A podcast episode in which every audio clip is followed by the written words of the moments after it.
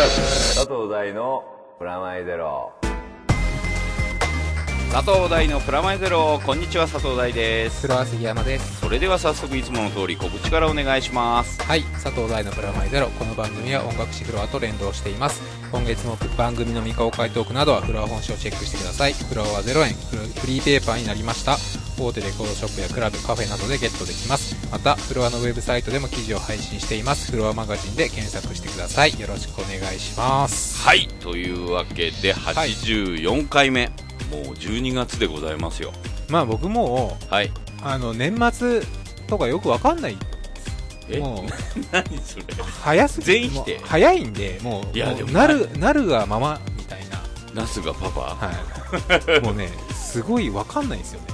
ね、いつの間にかもうなってるんで、まあそう今年紅葉はみたいな感じもありましたね、早かったねヒュッっていうあんまり話題にななんんななかかっったよねあもう終わっちゃったみたいなた、いつの間にみたいな、だんだんもう秋と春が短くなるねみたいなはいはい、時勢のネタをしてるような場合じゃないよ 今日すごい盛りだくさんなんだからそうですね、あのそういうのはこう話題がない時にやる話だ、早 速、早速ねあのメールいただいてるんですよふつおた33回転寿司さんはい、第3お杉さんこんにちは、えーゼロへの道楽しかったですと早速来年の企画のお話をされていましたがこんなのはどうでしょうということですね、はい企画は早いですね、はい嬉しいですね、嬉しいですね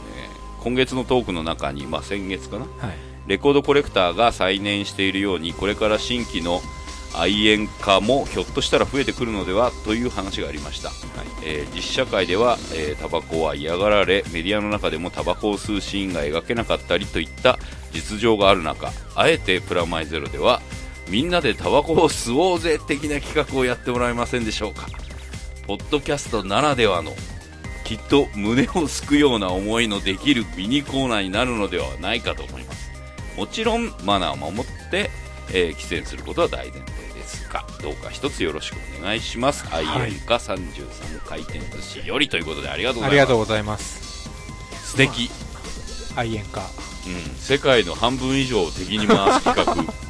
い、そうです頑張れ愛煙家企画あでもね俺ちょっと思ったんだけど、ね、はい、最近さ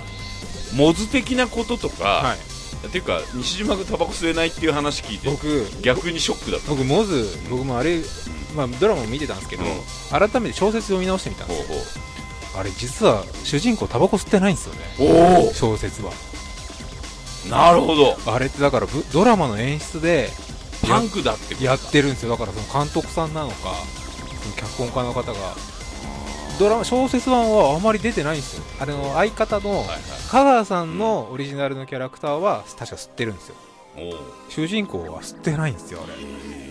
れで最近ねでもね逆、はい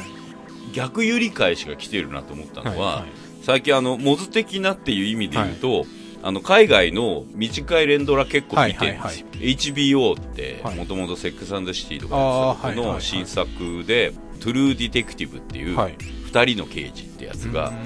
あのスターチャンネルではい11月にやっててそれ見たんだけど、それねアメリカ版モズみたいな感じでタバコ吸いまくるも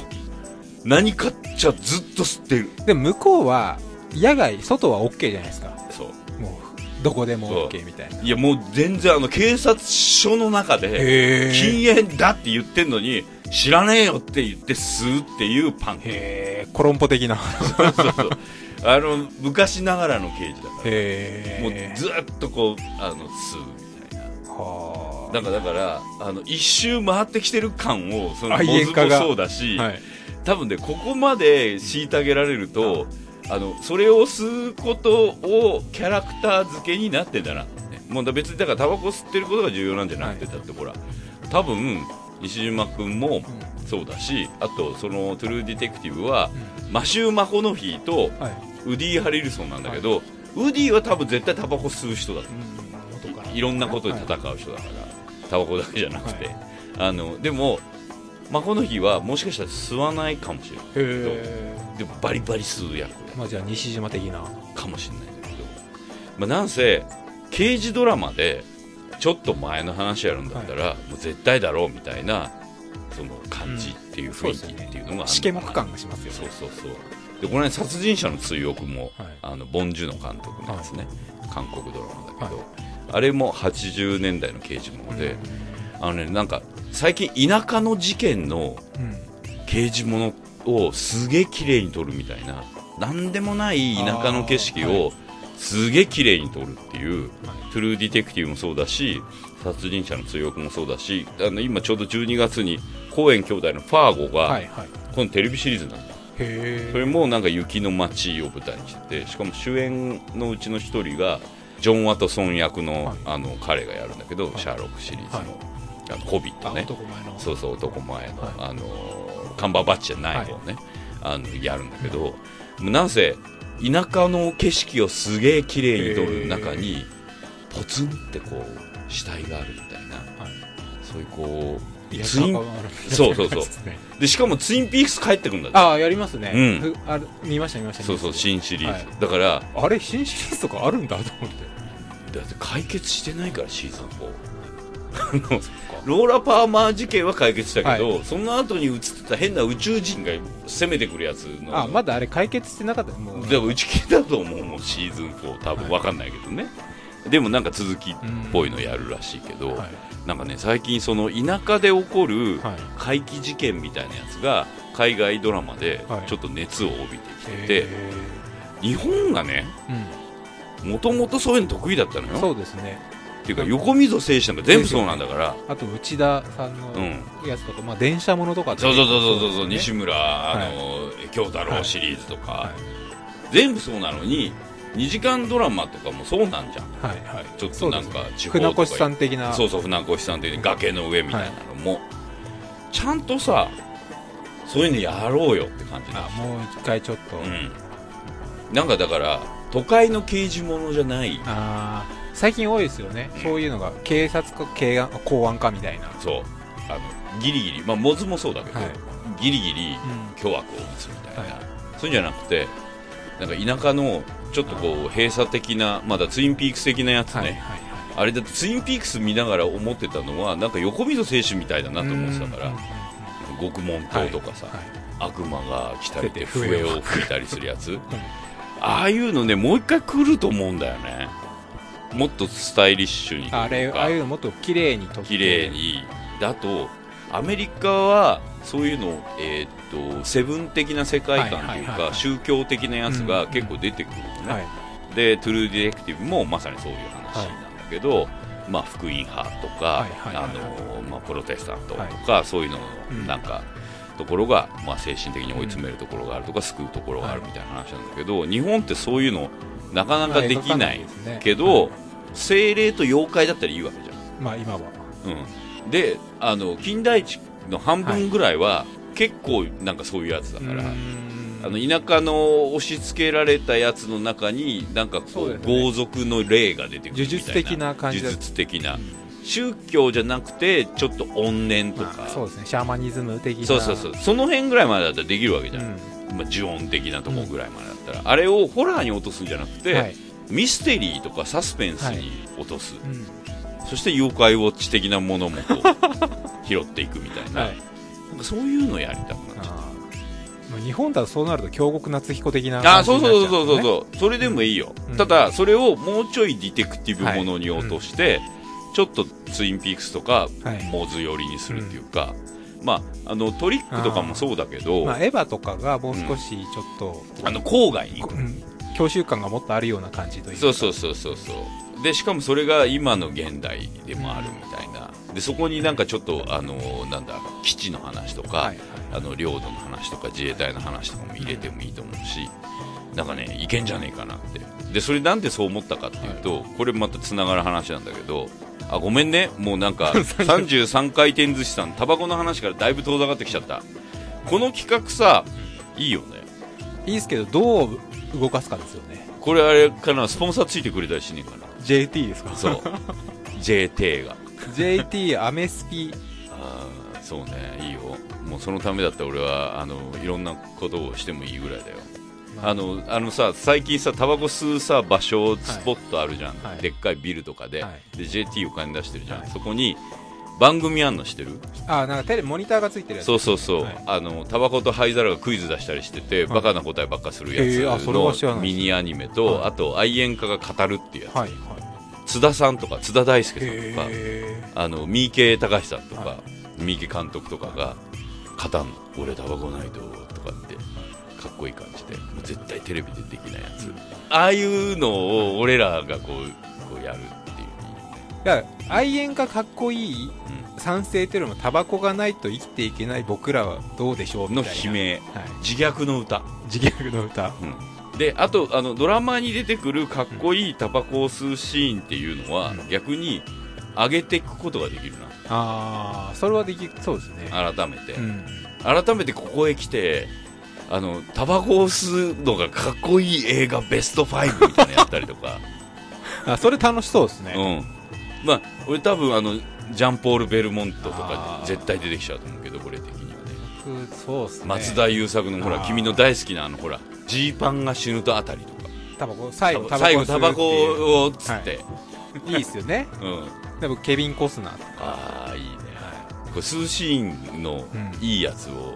みんなにもあげてもらって、はいは全い然盛り上がっちゃったけどそれそれ風立ちぬとか、あと、まあ最近だと風立ちぬモズはポルコロッソとか紅の豚、はあのあの川沿いのさなんかあのあのところに川にプッつって捨てんだよねタバコね完全に宮崎さんリスペクトじゃないですリスペかク愛ト煙家としてそうだよ超リスペクトだよ あと「エヴァンゲリオンね」エヴァンゲリオンのあの会議室すんげえからあのタバコも山盛りの山盛りになってるから桂木さんも確かそうなんか桂木さん超するからあとあの梶君もするから、まあ、ルパンもしかうんルりパンもそうだよ次元がやっぱバ大きいリんでも次元そうかっこいいねだってヒゲのヒゲのここ伸びてるヒゲのとこに肺が落ちるみたいだってそう考えれば今でもほらワンピースの3時とかってずっと吸ってるわけですからねな吸ってるよ海外だとチュッパチャップスだけどなりねますけどだからそういうだからそこって多分みんなかっこいいと思ってるわけじゃないですかうんかっこいいと思ってる3時が吸ってるからあれがチョッパーだったらちょっとダメですチけョどッパダメブブー なんかああいうそうビバップのさはいはいはいはいメンバーもみんな、みんなというか吸ってるわけで、なんかそういうのをこうなくしちゃダメだみたいな、多分世代的なのもあるかもしれないですね今バカやつもいい30とか40代の人はやっぱ昔憧れてタバコ吸っててそうだねそれがやっぱ迫害はいされると、うんそこにやっぱりまたうん求める部分があるというかかっこよさを求めたりするそっうていそうだかららその世代が今ドラマ作ってるから、そうですモねズみたいなのとか、トゥルーディテクティブみたいなことが起こったり、なんかすごい一周回ってんパンクの象徴みたいうな、んそれはもう多分だからメディアで映さなくなったからだなっていうのが、教育完了みたいな、はいでその上で存在しなくなったメディアの中、存在させること自体がパンクであるみたいな、ものづくりの方法論が始まってるんだなっていう気はすごいします、まあ33回転寿司さんありがとうございますありこがとうごれざあの検討対象としますが、えー皆さんからもあのいやそんなんやっちゃダメだよっていうもっとあの自治健康自的に治的なメールもそうもっと健康的に崖とか行くやつやんなよとか子供にも見せられるそう聞かせられる聞かねえだろって話もある そういうのも大丈夫だよっていうダメだよとか大丈夫だよとか、まあ、あとはまあタバコ別切り口とかまあ、あの全然違う切り口でもいいですし、前もなんか、あのゲスト込みでみたいなはい提案も含めて相変わらずくださいとはいいう感じです、そしてあのちょっと待ってねはいあの君のコーナー行く前に、はいあの忘れかける前に言うけどあの私の最近のお仕事シリーズのうちの12月の13日の土曜日のはい10時から、はいえー10時50分まで、はいえー NHKFM であの FM シアターというあの、まあ、ラジオドラマの枠があるんですけど、そこであの脚本書かせていただきましたはいぜひ聞いていただきたいもうすぐですあねはい12月13日のそうなんです結構なんか意外と再放送とかもうーんしてくれるらしいので、ちょっとこう FM シアターをチェックしていただけると、はいあの最近はこの NHKFM のアプリもあるのでああのスマホでも聞けますし「ろくでなしの夜」というタイトルで、あのまさにもうろくでなしの話を書いてるんです僕はなんかろくでなしって聞くといろいろ思い浮かぶものがあります何ですかもう僕ろくでなしブルース世代あまあそうだよねブルース世代まあ、そこもタバコと関連しそうそでうすだけよねど、そうだよねまああのタバコを吸うシーンはないんですけど、NHK 的にもね、でもなんかかなりこう攻めた感じの、うんタイトルにも意味があって、はいここれも聞いてはいお楽しみといううん中な身とるほど関連してくるんですね中身と関連してくるんですけど、えーっと主演がですね子役からだいぶあの大人になった菅健太君とはいいう、昔「人に優しく」てドラマが、はいあのあったと思うんだけどあのソフィアの松岡君とかで出た、香取君かあと加藤さんそう香取君と加藤さん出てた男さんにでやすもよねめもののそこで可愛い男の子として出てた菅健太君、あの三丁目の夕日とか、はいオールウェイズとか出てた彼が主演でうん高校生役で出てくれました、はいそしてあの渡辺哲さんにはいプロ社というかですね、ホームレスのおじさんの役をやっていただいて高校生とホームレスのまあなんかこうろくでなし2人のなんかこう交流舞台がねはい愛媛なんですよ松山でへで松山放送局が作ってるんで、は伊予弁い、イオみかんとかそうそうそう伊予弁っていう、あのね可愛いんですよ方言が、へーそれ特に女の子が言うとたまんないんですけど大枠こんなのやりたいみたいなディレクターさんからまあアイデアもあってそのディレクターさんがもともとドキュメンタリー撮った時のテーマがあって、はいそれがあの、まあ、ホームレスの人たちとの,、あの大学生たちの交流みたいな感じを描いた、あの短いドキュメンタリーがあってそのドキュメンタリーを見てあじゃあこれになんかこう脚色していくような感じで作りましょうかって言って、その実際にあのボランティアをやっている女子大生とかあと実際にそこにいるそのホームレスの方とかも取材させてもらって、そんで帰ってきて書いて、で書いたやつをイオ弁の指導の人に、あのあー脚本直してもらっそうでてで,、それで収録してでこれで思ったことねはいいや地方地方っていうか、うんその郊外とかうん地方とかのドラマをうんまやるの面白いなと思ってあ、さっきの話にそうなんできそうですねで景色綺麗だしでもすごくそこにいる人たちの閉塞感みたいなのもあったりとか地方ならではのそうそうそうこれのテーマも「あのろくでなしの夜」って言いながら、はいあの SNS が裏テーマああはいはいだからすげえつながってるうん高校生とあのあ携帯でね、はいはだと何にもつながってないいはいプロ者のおじさん、だけど道にいるんで全部とつながってるリアルワールドとしてはっていううおじさんとんネットじゃなくてそう現実なんですね現実としては、ま、街にいるんでうん街の通りでいろんな人とつながってるっていう対比みたいなのを描こうってだから割とそのいよくあるそのなんていうの、えー不老者とか、まあ、おじさん、まあ、老人と少年みたいな、はいああいう感じじゃないうんアプローチをしたんですよ、まあネットをテーマにしたやつは多いですけどそれをなんかちょっと逆手に取るみたいなそうそうそうそうそうこの間ちょうど広角のイベントもあってはい久々に神山監督とか、はいあとアライズの木瀬監督とかとお話ししたんだけどはいその時もなんかね面白かったのがアライズって広角ゼロの話そうですよねで出会う時出会う時のでその後、まあだから2027年の話はいで2030年が SAC とかうんあと映画版とか、はいそこから分岐していくんだけど、えー SAC ははいガラケーなの、えー SAC の中に出てくる携帯ははいガラケーなの、はいでも歴史が前なアライズの出てくる携帯ははいスマホなの、へだから歴史は遡ってるのにえ、 うん、あの機材が古くなって古くなっちゃったたでそれより前だと板だけしかあの作画的に面倒くさくないからっつって板だけの時があったりあとほらウルトラセブンみたいに、はいあのなんだ、えーテレビウォッチみたいなのはいそしたらもうアップルウォッチとか今みたいになっちゃってうんうんうんなんか70年代に考えてるやつの方がはい今っぽくてはいはい2000年代にガラケーでリアリティ出したら、なんか古くなっちゃった追いつい追い越しちゃった追い越しちゃったただ追い越した先が予想と違ってた、うんうんうんうんいたし板だったはい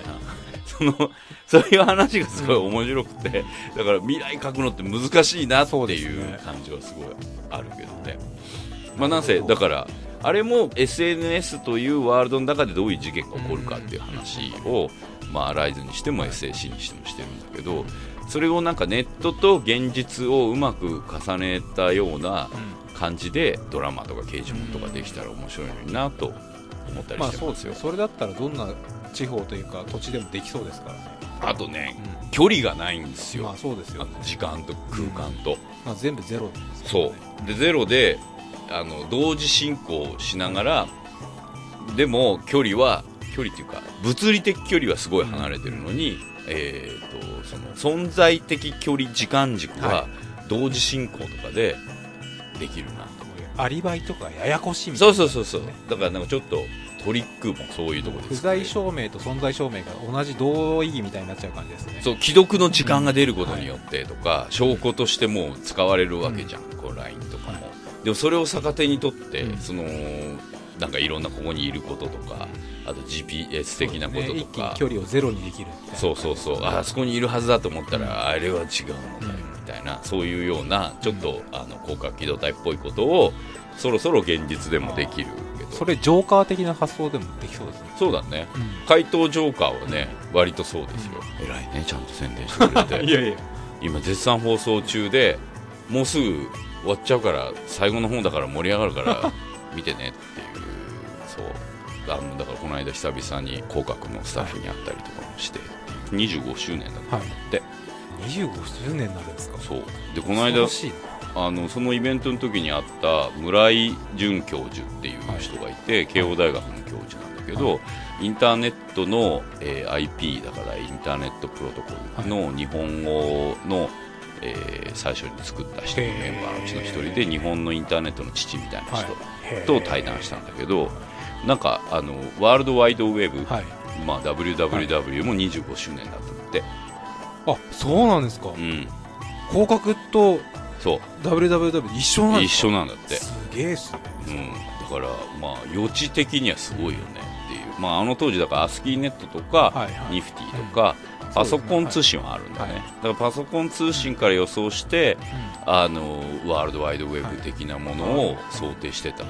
で大体、立ちコマだって雲がモチーフだしさ、ウェブって雲の巣だしさ、すごいよくできてるなと思って、なんかよやっぱそういう作品って、あの古びないねそうですねみたいな話をして残てるで,、やっぱなんか25年以上前の作品だとネットがない世界なので、結構今と全然感覚が、はいまあ、電話があるないまでははいまあ、予想できそうる範囲としてありますよねそう超えられるところがあるけど、結構ネットがない世界のドラマをん今見るとすごくなんかあの遠いファンタジーに見えたそりれはす思いますねだから携帯がない時点ですごくファンタジー感があります小説とかもるね、うんだからそれがあえて逆手にとってんそれをドラマにするっていうのも面白いし、で逆にだからそればっかりしかない世界を、あのー昔みたいなはい背景とかはい、モチベーションで作るっていうのも面白いなと思って、そんなそんな日常でございます。はい、そしてまたね、はいあのー例のコーナーに行きたいところなんですけど、はいもうそろそろねはい先月ねちょこっと予告しましたけど、はいうちのあのほら外部放送作家はいが、はいあのメールが来てるんで早いですよねそうそうそうでそこから読んでって、はいちょっとコーナーの方に行きたいなと思うわけでございますけど、はいえーもう書いてあるんだこれ ペンネーム宝屋さんかっこ箱根専用外部作家もう自分で言いましたねそうねはい、えー、第3お杉さん、こんにちは。ゼロへの道が終わり、季節が11月になり、ということは今年もそろそろでよろしいんでしょうか。えー、お杉さん、今年最初のタイトルコールをお願いします。はい。おすぎが悩む箱根駅伝2015。もばうー、ね、悩むよ。悩みました。もう学ばねえんだ。はい。もう、学びません。あの、悩んでます。これはもうやっていいのかどうか 悩むのと、なんか始めた時が一番上から目線だった。そうですね。もうだんだんだんだん、もうなんかどんどん低くなってきました。自虐の歌そうですね。え、なんでそういう風になってっちゃったの別にだってこれは詳しいのははい全然今でも、はい。今いやもう大好きでむしろ詳しいもう追いかけてますけど、もうあまりに予想が当たらないので、そうそもうう逆になんか申し訳ない。あえのえ戻ります、宝屋さんのメールに、今年もやってきましたね、は駅伝の季節、台風のせいで出雲駅伝が開催中止となってしまいましたが、えー10月18日に箱根予選会が無事終わり、箱根出出場校が決定しました。去年のエースランナーオムワンバの故障で2区で途中棄権となった山梨院大や、えー9区で目の前でたすきを渡せなかった国学院大学などリベンジに燃える常連校が出場を決めましたよと今年は創価大が箱根駅伝初出場を決める一方常連の東京農大が箱根出場を逃すなどえー箱根に向けたドラマが早速始まっています、えーお杉さんは予選会の感想はいかがでしたか今年の見どころはどこでしょうかそして第3の今年の箱根ウォッチングポイントはどこでしょうか2015年箱根の番組の皆さんと楽しく追いかけていきたいので今年もよろしくお願いしますということでこれ実はパート1ですね、そうですね。で後でパート2いきますけど、とりあえずそこで、はい。宝屋さん的な、はいえー中予選会中継で面白かったとこ 君ちなみに見た、見ました。え見たのね、じゃあそれそこ僕が上げていくね、はい。ゲスト解説に国学院を卒業した野伏、はい。寺田はい。かっこ現 JR 東日本はい。すごいですよね、リサーチが。す半端ごないい半端ないリサーチ入ってますけど野伏な雰囲気から野生味あふれるラマっぽい顔になってきたラマっぽい顔っていうのは、いまいち僕にはよくわからなかったですけど。 ね、札幌の箱根あおり CM スタート、えありましたね。ーあったの、はい CM にはやはりカッシーナが登場今年も CM の顔になりそうはい。予選10位で初出場を決めた創価大一番狂気していたのが監督だったのが印象的、そしてその直後カメラに映された箱根出場を50秒あすごいね50秒差で逃した東京農大の選手の唖然とした顔がさらに印象的だったということでございますが、はい。いや、もう予選会は今年ちょっと暑かったです。のはい。なるほど今年も面白かったです、予選会も。うんうん僕実はその1週間前に、その予選が行われる場所、たまたま行ってたんですよ。取材したのいや、違います。そのあの、たまたま用があって、う立川に行ってたんですけど、もうやっぱもう、予選会一色になってましたね。んあ街もうが街に、へー旗とかが飾ってあってへーえー結構前からそうやって煽ったりするんだね煽ってましたね。まあ、その、あの、高田屋さんのメールにもありましたけど、うんその前にちょうど出雲駅ん伝、三大駅伝の一つうんが、まあ、中止になっちゃったので、なそれは俺もなんかあれだもう初めてでした。中止って振り返ねえんだなと思って振り返るんだ。ね出雲は中止になりましたけど、箱根駅伝中止になったことないらしいんで、すげえかつて。今、今年で91回、1回かな。おおああ、でも戦後は戦争で、一回止まっはてい、る、止まってますけど、んそれ以外の雪が降っても走やったんでてんだあれね毎毎年ほらオープニングで振り返るやつで必ず出てくる雪のシーンね、だからそれでもやってるので中止はないかなとは思うんですけど箱根はうんそれが中止だって大事件だよなこの大事件番組的に大事件まあこの番組じゃなくても普通にもう大事件です そようだねもうスポンサー大問題ですそうだよそうだよね視聴率ナンバーワンですから正月の「紅白」とか除くとへすごい視聴率え昔からそうだっ昔から高かったです視聴率はとりあえずつけてこみつけとこたみたいそうなだよね実家帰ったりうんすると、大体4区ぐらいで起きてくるわけですよはいはいはいお昼ぐらいですよねそう前の日朝までっていうか、あの深夜までずーっテレビ見とて深夜までテレビ見てるじゃん、はい、朝寝てそう朝寝て4区5区ぐらいいでや起もうきみてんなおじいちゃんおばあちゃん早く起きてますからそ,、まあ、そっから見たりとか今なんか俺もう7時半に起きてるからもうそれでも遅いぐらいですから ね7時です僕6時半ですから僕は俺だって番組7時ですでしょもう6時半から僕はもうチェックしますからねだからもうそれやるとさ10時ぐらいに行ったらすげえ眠気に襲われるから あのまあまああのえっ、と戻りましょうかはないんか、、まあ、はい予選会ですね、うんうんうんいやでも今年は面白かったのが、うんうんまあ大体予選会ってやっぱ海外の人がこここにもありましたオムワンマオンムやワンバっぱ早いんですよでも優勝者は日本人なんですようん、うん今年城西大学の村山君っていう今年結構なんか引退しちゃったから俺知そっうてでるす人ねだいぶいなくなってきて、はいあのほらいい男大迫君もいなくなっちゃったでしょもうそれよりも設楽兄弟いないですかああもう切ないなはい設楽兄弟もいなくなっちゃっいないですよ。だからもう結構入れ替わった感じがし ます。たあのだいぶ。そうだよね、はだってカシーナもねもう随分僕らの番組引っ張ってくれたけどもう神じゃないですか神だねい。神がいて、オタク心だからねそうしかそもの下の、あの、設楽兄弟っていうキャラクターがあったのが、そうだよあの豆柴紅連隊を支えたこう三連星みたいな感じあった東洋大学のそのそう偉大なる系譜が、うん今でも服部兄弟っていう あマジか東洋大学にいるんで、ああもうそこはまたいいいいキねャラが、いいねいいキキャラいるねャラクターがあるんですけど、ということはゼロベースで今年から参加僕らほらこの番は組い仕上がりすぎちゃって、はいもう一元さんお断りみたいなムードをは出してるといかんと思うのい。はい。そうなんです悩む僕もこう普通に言ってますけどそう今普通に言ってるけど大体今年からちゃんと入りやすいようなコーナーを目指そうよそうですね、まあ、駅伝のまず魅力うんまあ人間ドラマですね壮大なだから さなんかさ何も言ってないよ簡潔にまとめた感じですけど、まあ、中身ないんですけどそうもうちょ っと詳しく言ってよやっぱその人間ドラマってどの辺がってこともちろんその速スピード人間の限界を求めるのもそうですしやっぱたすきそのみんなで頑張ろうっていう精神たすきを渡していくところにもドラマがあって、ありますだから1位争いだけじゃないんですよね、うんそうそうそうそうたとえ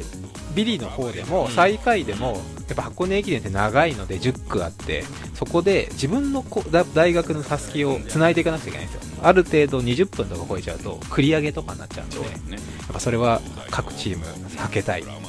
そのためにみんな一人一人頑張るっていう本当1秒削ってますからねだから陸上競技ではあるじゃん、はいで陸上ってやっぱりなんとなく個人競技っぽいイメージがある中、やっぱこうリレーとか、うん長距離の駅伝とかは、そこにチーム感があって、はいこれがまあまたあの日本人のうん近世に触れるというか、はだから一人が速くてもダメだったりするし、そうですねだから東洋なんかまさにそうじゃん、はいこうおしなべて全員の平均値が上がっていった中で、チーム戦として、うんあの強くなったりとかするっていうのもあるし、はいでも逆に1人だけ異様に速いっていうのでもそれを盛り上げるために周りのメンバーがそこをベストコンディションに持っていくようにするとかいうチーム戦もあるし、はいそういうのが面白くて、うん映画になったり小説になったそうでりすねしてんだよね。あとやっぱ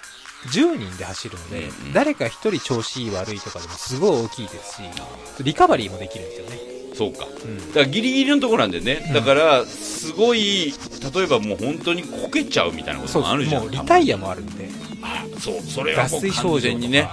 から絶対的なエースがうんリタイアすることもやっぱりあるんですよ、ある去年さっきありましたけどオムワンバっていううんうん海外のもう絶対的なエースがうんもう途中棄権足骨折しちゃったので、疲労骨折的なね、そういうのもやっぱあるので、もう10人が10人もうすごい速いチームがあったとしても勝てるかどうかってやっぱちわからないっていうドラマ筋書きのないドラマですよもう熱弁引いたいだけそこをそこを熱弁されて僕もハマっていき、 はいそういうところも楽しいんだけど僕的にはね、はいあの中継があるわけですね、はいこう毎年、はいでその中継があると中継ポイントが毎回あのーたすきをこう渡すところで見どころがあるんだけど、うんはいそれ以外にも、うんあの名物の場所があって、はいその場所近辺には、うん毎年沿道応援する沿道に、はなんだか知らないけどここそう45年ぐらいで、はい名物が生まれてるそうですね本当にここ45年でどんどんどんどん生まれてますからねそう見切れるっていう、あの技をはいあの沿道の人たちが学びはいその見切れるためにコスプレをしたりはいぬいぐるみ持ってきたり、旗を立ててはい横を走ったり、はいいろんな行動でちょっと怒られたり、うん警備に捕まってる姿が映ったり、もうなんか舞台みたいになったりしますそようね2秒か3秒のドラマがはい沿道にも起こっているっていうところを割と注目したいのと、はいあと毎年必ず4か5区ぐらいで起こる白バイ隊の人の軽い人生を紹介するコーナー、はいあのあのみんなやっぱ年齢層高い人も好きなので、うんその人生そう人間像をそう選手もそうこの人はお父さんお母さんがこうでそうそおじういちそゃうんおそばうあそうちゃんがこうでみたいなのがっていうのを織り交ぜつつ全然関係ないように見える警察の白バイの方にも人生があるみたいなことを語ったり、はい、あと CM 入る CM すごい多いんですよ、はい、多いですね CM で必ずドラマが起こる伝説、はいあの CM 開けたら順位が変わってるとか、はい結構あるんですけど、その CM に入るタイミングを狙うあの編成なのか、ディレクターなのかの ちょっと番組の裏側的な裏側的な技とか、こういろんな楽しみのレイヤーがそうここ数年で発見できたわけですけど、はいはいさっきカッシーナって僕らあだ名つけてた柏原君も山の神2世として活躍したり、ノブシってさっきあだ名もついてたけど、勝手に僕らがつけてる、はいそういうあだ名があったりデッキー君とかね、はいい、ろんなあだ名があったんだけど全部ゼロベースに結構そう戻でっちゃすうね。だから今年は一から楽しもうっていう。僕すごい気になってるのが寒冷洞門超好きだったわけよはい。でこれあの前に見学に行ったそうですね。あの動画がまはたリンクをここ近辺ぐらいで貼っていただけるといいと思うんですけど、行ってるわけですよ、はい。どうなっちゃったんですか、そうなんですよ。今年、コースが変更になって、うん、寒冷洞門5区のもう一番のポイントでそすうよ。あの山一番燃えるとこははい。山からのもう早川のせせらぎを聞きながらの寒冷洞門っていうトンネルをくぐるのがそポイントがあったんですけうどでクレーンカメラでね毎年ここそうなんですようまいこと出すんですうわよーってうまいことねはいそこで大体リラックマがそう毎年見そ切れこるなんですよだからリラックマが今年出るかど うかやべえ注目だそうなんですよんそれは正直なんでコース変わったんですかもうその寒冷洞門がうん老朽化してたみたいなんですねやっぱも相当う古い感じだったもん寒ね冷洞門って実行はったとこいろいろちょっと調べてみたんですけどお1931年なんですよ完成したのがうん、うん、だからもう70年以上前すごい83 4年ぐらい3 4年前そこが今今年の2月から閉鎖されちゃったんですよねで今隣にうんあのバイパスみたいなのを作ってうん、そこを迂回するような形でだからその分コースがそこが変更になってうんもう距離も変わるんで、うんこれまでの記録山の神が打ち出した記録も参考記録になったのでそこもゼロベースです切ないよそうなんですよだってあのやっぱり、えーっと花の肉って昔から言われていて、肉注目ですよって言ってたんですけど、山の神パート1が出てきてからそうなんですよもうここ5年78年ぐらいそはう僕らが番組を追いかけてる間はもうもう山でドラマが起きるそうっていうごくね、それがまた違うドラマになってくるまあ距離はほとんど変わらないので、まあドラマはドラマなんですけどこれまでの記録はだからもう参考ですだからカッシーナが持ってた記録は参考記録もう全部ある意味抜かれないで終わってしまったそうですねでも神格化されちゃいましたもん完全にそれに対してカッシーナもなんかツイッターでおコメント残してて、まあ、安全のためならしゃあないって言ってましたあとはこれからは単なる凡人になるのでありがたやですよ街中を歩きやすくなりますって言ってたらしいです 嘘だ参考記録になるのでだって CM 出てんじゃんそうです今年もまあ出るだろうなっていうそうだよね寒冷ドームは一応多分映りますけどあう絶対映ると思うよここがなんとかいやだった本当隣らしいです走るのはなんかあの川の上になんか道作ってじゃあ今年あのリラックマのそ子うなはんですよどっちにいようかどこを走るんだろうどこを走れるサイドはあるのか寒冷洞門って柱があったんでそちょっとずつ見切れたりとかそうだねそれがあったんですけどあとロロングで撮ってるかオーらプンスペースになっちゃうと、うわかんないんですよねだからそこは一個見ものですそうだねなんかちなみに、んあのその距離に関して言うと、うん実は今まで他の区間もん距離短かったらしいです測ってたよりも公表してた距離よりも 800m 短かったことが判明したらしいです今年全体の距離がもう9 90回やってんの まあでも5年に一度ぐらいで一回測り直したりしてるらしいですけあどそこえ何それ前に測った時は雑だったわのかんないです なんで 800m 足りなかったらしいですえ少なかったらしいです全体で何キロ走る今は公表してたのが217.9キロだったんですようん、うんそれが217.1キロになりました今年なんか結構大きい差じゃないそうなんです走よでるもの大変それってなんか最計測は10年に1回ずつやってるらしいんですけどうん測るのって自転車で測ってるらしいですよえだって GPS あるじゃんなんかみんなもう多分だから自転車で測ってるからカーブ蛇行していた道路が整備されたりして直線になったりすると短くなったりするっていうもうなんかさ Google の時そう代じだゃんからもう今すげえアナログだったんだと思ってそれで測ったら 800m 短かったらしいですもっと前に誰か分かれよっていう感じもするけどねそれが発覚したらしいですよ今年は、まじゃあ今年からまどたうなる正確に測ったからかうん記録もなんかああゼロベースで距離もゼロベースででもまあコースゼロベースなんだ56以外は参考にはならなかったらしいですそれは全部ゼロベースになっちゃうときついと思ったんでしょ うねだって走る方が気持ち的そうに目標がなくななってくしまうなっちゃうもんねあのマリオカートのあの影がなくなっちゃうようなもんマリオカート中古で買ってきた時に最初にあの前に持ってた人のやつの 記録が記録がすごいいいもんね参考がないんでそれがないとなんかちょっと燃えないとこもあるもんね、みたいです、ね今年は。うんまあそんなことがありました。あはいります。はいい、やでもあとはもう宝山さん、宝屋さんも書いてましたけど、ん今年、創価大学がうん初出場。ね予選会でうん10位に入って初出場。うんで今までそんなに初出初出場ってあんまなかったのなかったよね創価大学はなんか91年から箱根の予選会にエントリーし始めてでも今2009年になんか本格的に強化そのなるほ箱ど根なるほやっぱもう一大イベントなんでしかもあれだよね大学側としてはさプロモーションとしてはすもうご大きいんですよいよこねれ視聴率すげえあるだってし一部の情報だと、うん東洋大学が初優勝した年の受験生はもう何倍にも上がったとかそうそれがやっぱあるのでなんかかっこいいって思っちゃう、うん応援したいみたいなだって俺買っちゃったもんなんかだってグッズ大学全然関係ないなまあそれでプロモーションになるのでやっぱどこの大学も強化してるこれまあ宗教的な話もちょっとなっちゃうんですけど創価大学ってやっぱ創価学会なんか大学じゃないですか1月2日、この箱根駅伝やる日、池田大作名誉会長の誕生日らしいん ですよすげえごいこれみたいなこれだすげえから一部のネットではもう1月2日何か起こるんじゃないかっていうもう応援すごいんじゃないかっていう沿沿道沿道注目だねそこが、ちょっと面白いな。で今までって割と東京農業大学、うん有名な大根踊りみたいなのうんがあったんですけど、大根今年見れない。見れないでも、もしかしたら他の他校の応援で、その箱根駅伝を応援する意味でやるんじゃないかなと思うん ですけど、伝統を引き継ぐ大学が出てくると、いや、たあの、東農大があえて行くんだ箱根を応援するっていう意味で、っていうプチネタが。ねでも、どこの大学も、一大プロモーションだ大さんが言ったように、してるんで、もう頑張ってるんですよね。駅伝に強化してますだかからら。ねうだから今ほら受験生も減ってきて、んはい、そうなんですよ。倍率もねだいぶ低くなってきて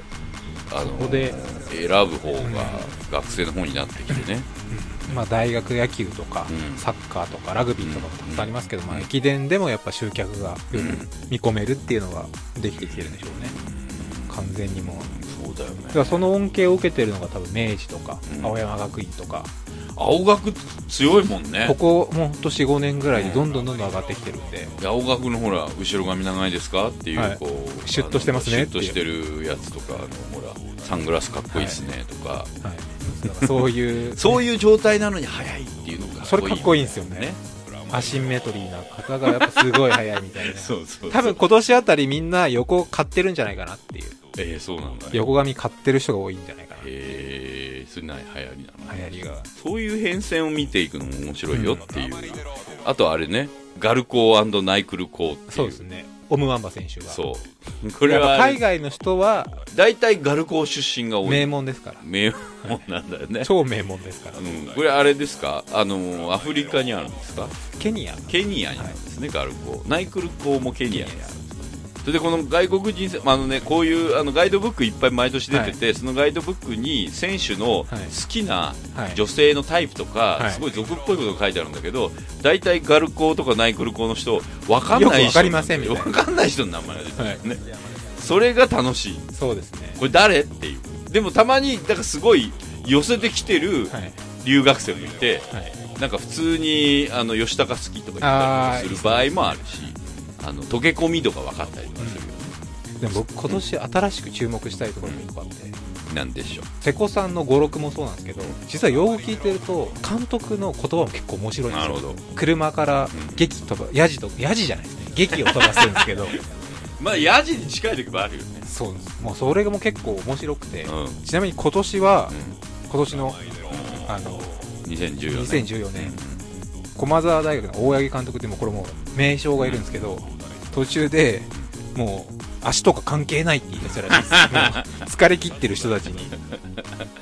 足とか関関係係なないいぞぞもうここまで来たら関係ないって言い張 って劇を飛ばしたりとかあと第三の不思議な東洋大学の酒井監督、若いあの人は、きょ今年7区で、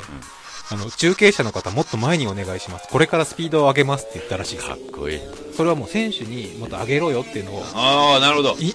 ま、外、外堀から攻めるといううわか。怖えもうそれで、でもそれで選手を激走したらしいです。なんかプレッシャーのかけ方っていろいろあるよねうまいですよね。だうまいねからそういう、なんかメディア戦だよねちょっとちょっとそういうのも、ちょっと今回聞いて、よく聞いて、聞聞こえるんで、たまに。すすげえそれ心理戦でありメディアをどう利用するか戦でもあり、とあともう選手をいかに乗せるかみたいななるほ乗せ方が上手い人とやっぱただ単純にド S な 人とかいると思ううんんうんでうんうんそこもちょっと聞いてたら面白いかなそうだねであと給水ポイントはがい変わってるじゃんここ何年かで買ったのね、いろいろ監督が水を渡したりもできるそうそうそうできるようになって去年はだって、うんさっき言った大迫君、うんあのディーうんン元気と同じ母校のやり投げの選手がそう給水したりしてたんでしてたよね、はいであとこう出場をこう怪我でできなくなった選手がうんそう渡ですすねドラマとか、こうなんか渡そうと思ったんだけど渡せなかったとか、なんかいろいろそういうところのポイントもあって、そうなんですよだからそういうのもあるとこのろいっでぱいだよね。いろいろあるんですよね、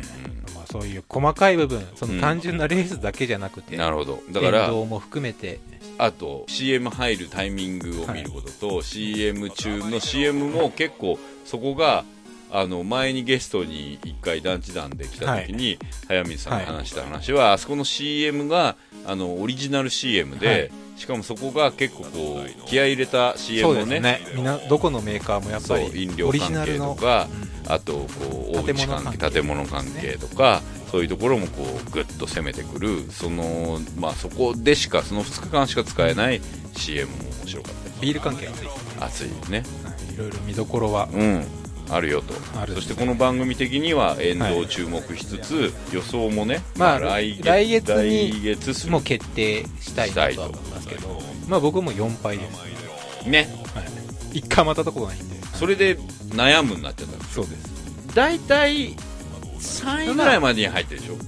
そうですね大体2位です2位だよね2位か3位ですねうんでも優勝候補って言われながら2位になってる んで今年僕がそこをそこ選ばないで優勝したらもう本格的にやば いなだからあえて選んでやろうかなっていう気持ちもありますし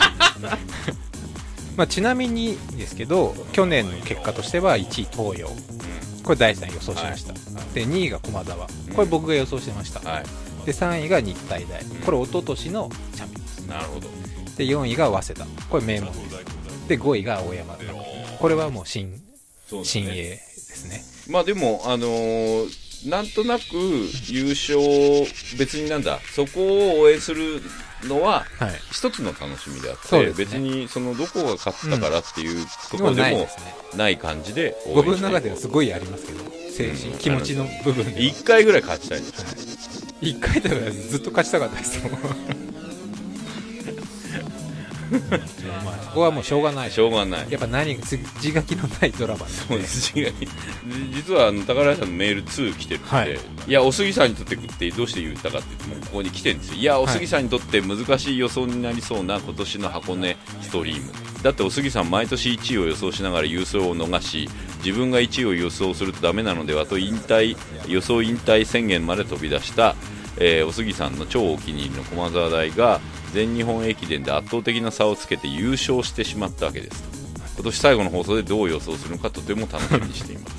す、はい、もうこう言われるとどうしようと本当に悩みますけどねうん、それをあえてかどうかみたいなところですよね駒澤はこの前の全日本駅伝で優勝ぶっちぎりでしたももう見事なくらいぶっちぎりまうしそれ何あの、えーっとスター選手がいるといまかもいる、たさっきその予選会でトップだった村山君うの双子の兄村山君ん、出たもうそこの双子シリーそズこの双子はもうすごいんですよマジかもう全日本代表ぐらいになるぐらいすごいんですなよるほどあえて俺は今年俺が駒澤を選ぶっていう手段もあるってことになってきたねそうなんですよこの胸激アツ話をすると、全日本駅伝ってこの前あったんですけど、そこは城西大学も駒澤大学も出てたんですよ、うんで1区で村山兄弟2人とも走ったんですよお兄弟対決おそれ1位2位ですよ、 1位2位なのはい、駒澤が1位もうしかもでももう1秒差とかそれぐらいだったんですよ、えー、やばいねもうその村山兄弟はだから今一番ホットな今年一番注目されてるで東洋は服部兄弟って新しい、うんうんこれまあ3年生と2年生ですけど去年もすごい活躍して、まあ、ただちょっと一般的なところでは設楽兄弟の穴が埋められてないんじゃないかっていう偉大すぎた兄弟がなるほどそれで全日本駅伝は4位だったんですよおおおおねそういうは感じを応援する感じもまたいいねそうなんですよあとは野言うに下るかってそこがでもほら箱根になると変わったりするじゃないですかああなるほどそしてあのオムワンバー今年も出るんか出ますねリベンジに燃えるっていうねあとはやっぱ明治明治は第6の修法っていうああ去年気に入ってたやつだ君エースがいるんですよ言いたいやつだ 第6の修法っていうなんかもう名前だけでも面白い人いっぱいいいるまねすよ第6の集合そうですね言いたいですよ言いたいもんね第6のさんでね第6のさん です。だって第6のっていう名前に修法ってつける親の気持ち、攻めてるなっていうそう感言っじてがるすよるねあとなんだろうこの兄弟シリーズすごい多いね今年、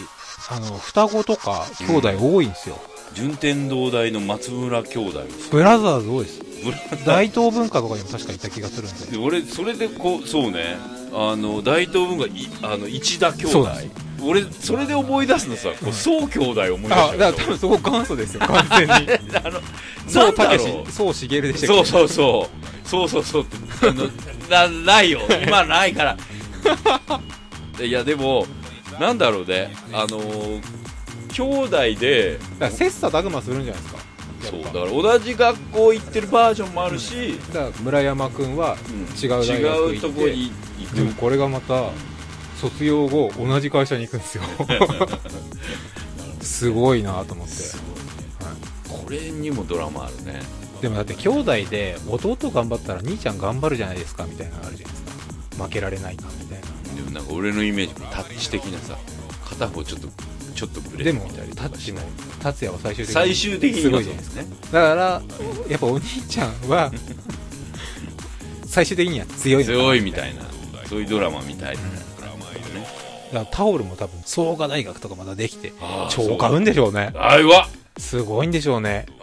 やばいあの、なんか売り上げがどうなのかとかす超ごいん見じゃなたいでい。すかやっぱあのすげえ。カッシーナ以来、うんエンドのファンも増えたんで増えたね。だって手袋とか、マフラータオルマフラーととか普通タオル大きいタオルとあと T シャ T- ツ。あとはあのあとジャンパーみたいなそう、あとスマホケース。あ何でもありますわねあれ今年あれだよ、6のケースが出ちゃったりすんだぜっていう、こう、そういう、こういろんな、なんだ、すげえビジネスだ。一大ビジネスですよそうなんかこういこういう話はなんかあれだね健郎さんに聞いてみたいそうです感ねじがするよねなるほどね今年も箱根駅伝ぜひまあ皆さんにはい楽しんでもらいたいなとはうん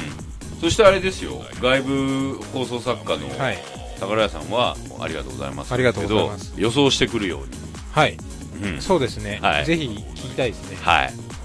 悩むなあえて俺が駒沢っていうのもあるんだよねあそれで俺がーあえ勝ってたらどうするどうすもるうもう多分ね来 来年このコーナーいないと思いますよ宝屋さんとチャットしてもらうと思います宝屋と学ぶってもう僕もう無言ですよ あのもちろんあの別に外部放送作家だけのためはいの番組ではないので、皆さんもメールで予想とかそう送っですてねいただいたりもしてなんかこういうことをもっと調べてほしいとかなるほどそうそうでいうすことねがあれば、まあ、来月が来月ね予想をしてっていう感じですかね今年も終わっちゃうよもそうですよもう2015年ですよ う年賀状書いた書いて書いてないですもん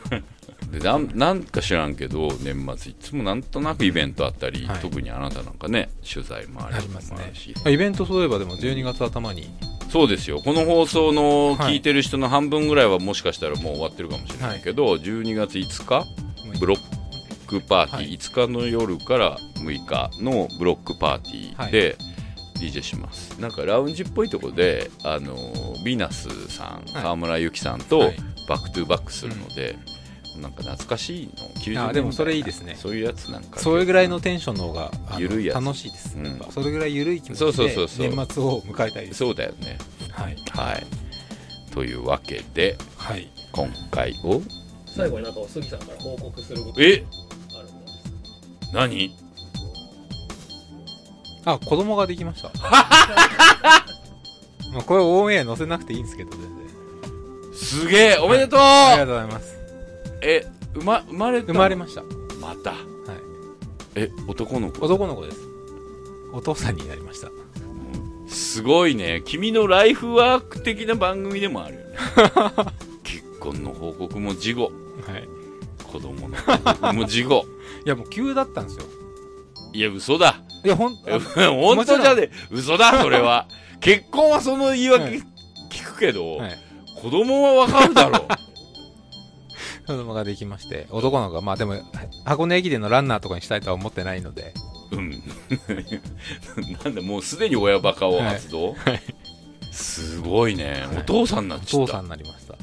しかもそれが、あの、ニルギースのイベントだったじゃないですか。わかったあの次の日だったんですよ。前田の子、急に。僕深夜も遊んでて、電話かかってきて、破水したって。でそっから直行です。すげえニルギースのライブがちょうど終わった後に電話かかってきて、夜中2時ぐらい。空気読んでるね前の日だったらいいけなかったねそうそう。いや、でも、あと1時間早かったら、うライブも見れなかったんでん、すよ。そうだよねそれ1時間後だったら、うんもう1時間だったら多分僕ベロベロだったんですよ、絶対。やばかったね、もう半分、もうすげえだが酒臭いし、タバコ臭い中病院来ましたけど、うん、あと1時間遅かったら、そうまあだどう会えなかったかもしれどうなってたかわかんないですねな。いなんだって電話出ないみたいななんか絶対出なかったと思うんですよ。最悪一生言われるやつになってたね危なかったです。 危ないいや空気読んだ子供だなと思って。すごい読んでるね、そうか、おめでとう、ありがとうございます。まあ、トントン拍子すぎて怖いんですけどね、なんか。そのうちじゃあ俺の客になるんだなコロコそうでロすねコミックとか読んだりするなるでしょカうねードゲームとかやったりしたりするんだな、なるでしょうね、きっと 3DS とかでゲームやったりするだからどうしようかなっていうのがやっぱありますよね。そう、育てるのを、別に自由にさせたいなと思うんですけど、んゲームをやったりとか、アニメ見たりとか、運動させたりとか、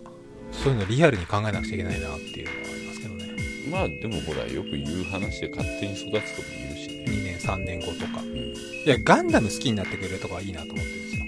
もう自分も好きなんで。そっちも難しいんじゃないもうちょっとって89歳ぐらいまでいかないともう2、3歳ぐらいから逆に洗脳すると か。絶対嫌いになっちゃうやつじゃんそれあのやりすぎるそ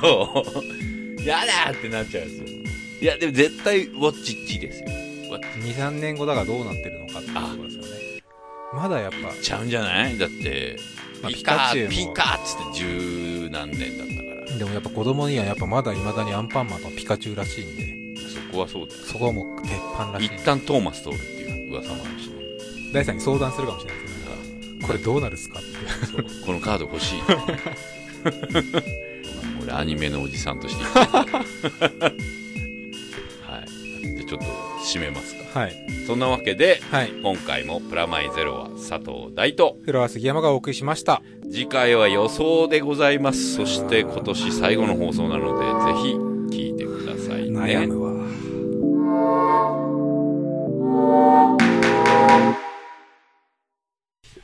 マジかあれでも大さんに子供ができたのは言いませんでした言わないよ言わないよね言わないね君は僕がそうなん ですよ言わないね僕もびっくりしましたもん。びっくりしたもん今なんかその振り来た時離婚かって思った怖いぞって思った早くも。うんどうリアクションしていいか分かんないぞって言ったらいい方だったらよかっまあ、社内でも言わなかったですからたマジで聞かないと、社内でも言わなかったですね。なんだろうその自意識の高さ いや逆に自意識高いわなんか言って、だからいいじゃんなんかライスシャワーとかやってもらえばさ普通になればいいじゃんか普通に